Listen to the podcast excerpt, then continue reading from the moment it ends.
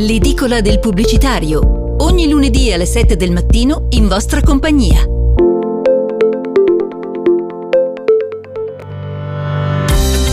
Lunedì 14 marzo. Guinness si prepara al St. Patrick Day con un'idea originale. A Lugano i bitcoin diventano valuta legale. Arriva dall'Ucraina la migliore campagna della settimana. La chiusura di McDonald's in Russia rievoca un'analogia con la guerra fredda. La festa della donna ci porta a riflettere sulla comunicazione di genere. Partiamo con la notizia più scintillante della settimana. San Patrizio. La birra rende creativi. San Patrizio è sempre più una festa mondiale, non solo irlandese, ma il brand principe Guinness riesce a posizionarsi ancora una volta davanti a tutti nello sfruttare mediaticamente la ricorrenza in arrivo giovedì 17 marzo. Guinness ha lanciato una campagna social molto singolare per promuovere la festa di San Patrizio. La community infatti è stata invitata a fornire le scuse meno plausibili per raggiungere il proprio pub di fiducia. Da premiazioni improbabili fino alla necessità di assistere psicologicamente il barista. Al di là delle risate garantite, si tratta di uno dei primi esperimenti commerciali del ribaltamento di verità che tanto engagement crea sui social. Sono sempre più diffusi infatti i post che vogliono solo risposte sbagliate, stimolando la creatività. In questa occasione il meccanismo psicologico è stato elevato a sistema di promozione e i pub, si sa, sono un luogo per eccellenza dove spararle grosse. Novità dal mondo digitale. A Lugano i bitcoin diventano moneta legale. È stata una settimana davvero entusiasmante per le criptovalute e i bitcoin che proseguono spediti la propria marcia verso un riconoscimento universale del proprio valore. I bitcoin sono diventati di fatto moneta legale a Lugano, principale città del canton Ticino della Svizzera. Il sindaco della città, Michele Fioretti, insieme al CTO di Tether, una stablecoin che basa il proprio valore anche sulle oscillazioni del dollaro statunitense, ha presentato il Plan B, un progetto per il potenziamento e la diffusione delle criptovalute in tutta la regione. Le monete digitali interessate saranno Bitcoin, Tether e LVGA e la strategia prevede lo stanziamento di 100 milioni di franchi per sostenere le start-up coinvolte nel mondo cripto. La campagna migliore della settimana. Il brief che nessuno vorrebbe ricevere arriva dall'Ucraina. Probabilmente non vincerai mai a Cannes, ma aiuterai a salvare milioni di vite. Si apre così The Brief, l'idea creativa di SD Group che negli anni è diventata una delle agenzie pubblicitarie più note in Ucraina. Come tutte le aziende che hanno le radici nel teatro dell'attuale conflitto, anche l'industria creativa in queste settimane ha dovuto riconvertirsi passando dalle pubblicità commerciali ai brainstorming creativi in collaborazione con il governo di Zelensky per sensibilizzare il mondo intero sull'asprezza e l'ingiustizia di una guerra che sembra non finire. In particolare ISDN Group ha sviluppato un sito web che si è tradotto in un vero e proprio brief a cui ogni creativo è abituato ogni giorno. In questa pagina web essenziale però l'agenzia chiama all'azione non i creativi, ma ognuno di noi.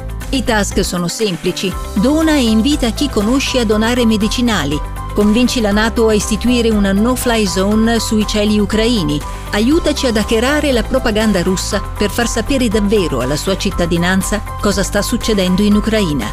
Incoraggia le aziende e i brand a chiudere i loro business in Russia. La scadenza di questo brief?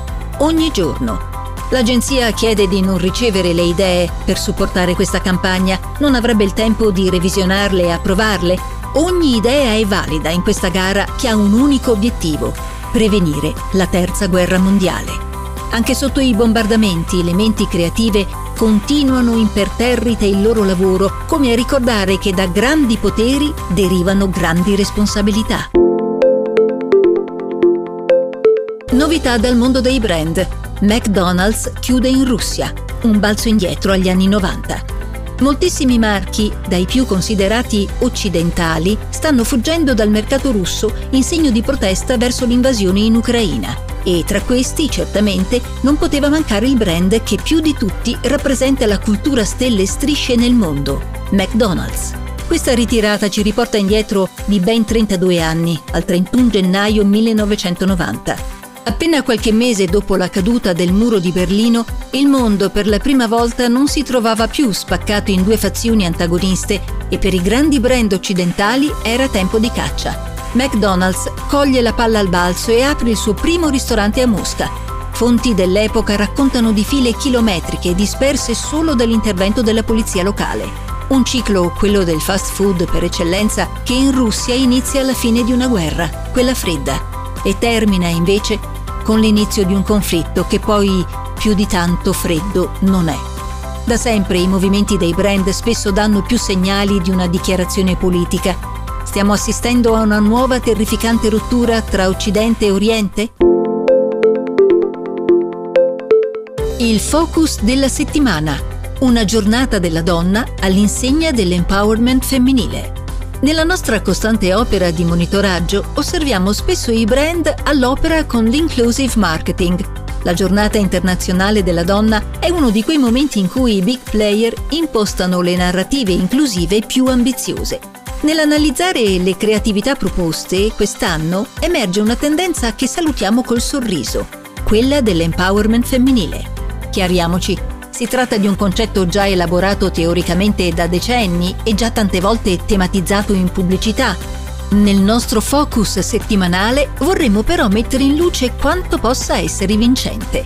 Tanta parte delle campagne inclusive tratteggiano la donna come una vittima di disuguaglianze di genere, preconcetto, violenza e soprusi, ed è innegabilmente così. Eppure ci chiediamo, esiste un'altra narrativa per impostare una comunicazione sociale virtuosa? Certamente. Ricordare come in ogni luogo del mondo esistano donne che hanno rotto il soffitto di cristallo e si siano prese quelle posizioni apicali solitamente rivestite da uomini. In corrispondenza dell'8 marzo, Mattel Italia ha impostato il suo concept creativo precisamente su questo insight, realizzando una campagna con Sonia Peronaci.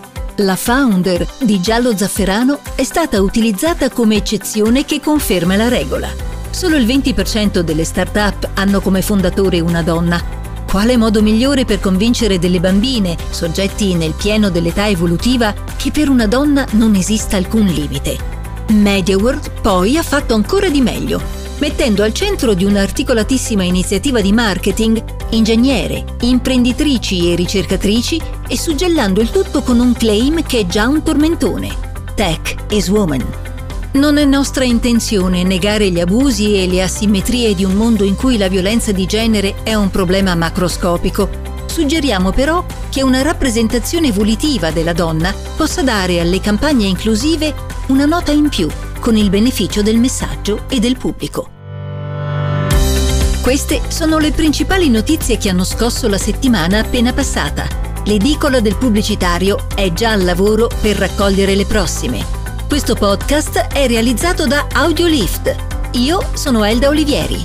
I contenuti editoriali sono della Gazzetta del Pubblicitario per raccontarvi in pochi minuti il meglio dei sette giorni precedenti news, cambiamenti del mondo digitale, spot, nuovi rebranding e una riflessione personale direttamente dalla redazione sul fatto più scottante della settimana. Grazie di averci ascoltato. Vi aspettiamo la prossima settimana. Se non vuoi perderti gli aggiornamenti su marketing, pubblicità e comunicazione day by day, segui il website lagazzettadelpubblicitario.it.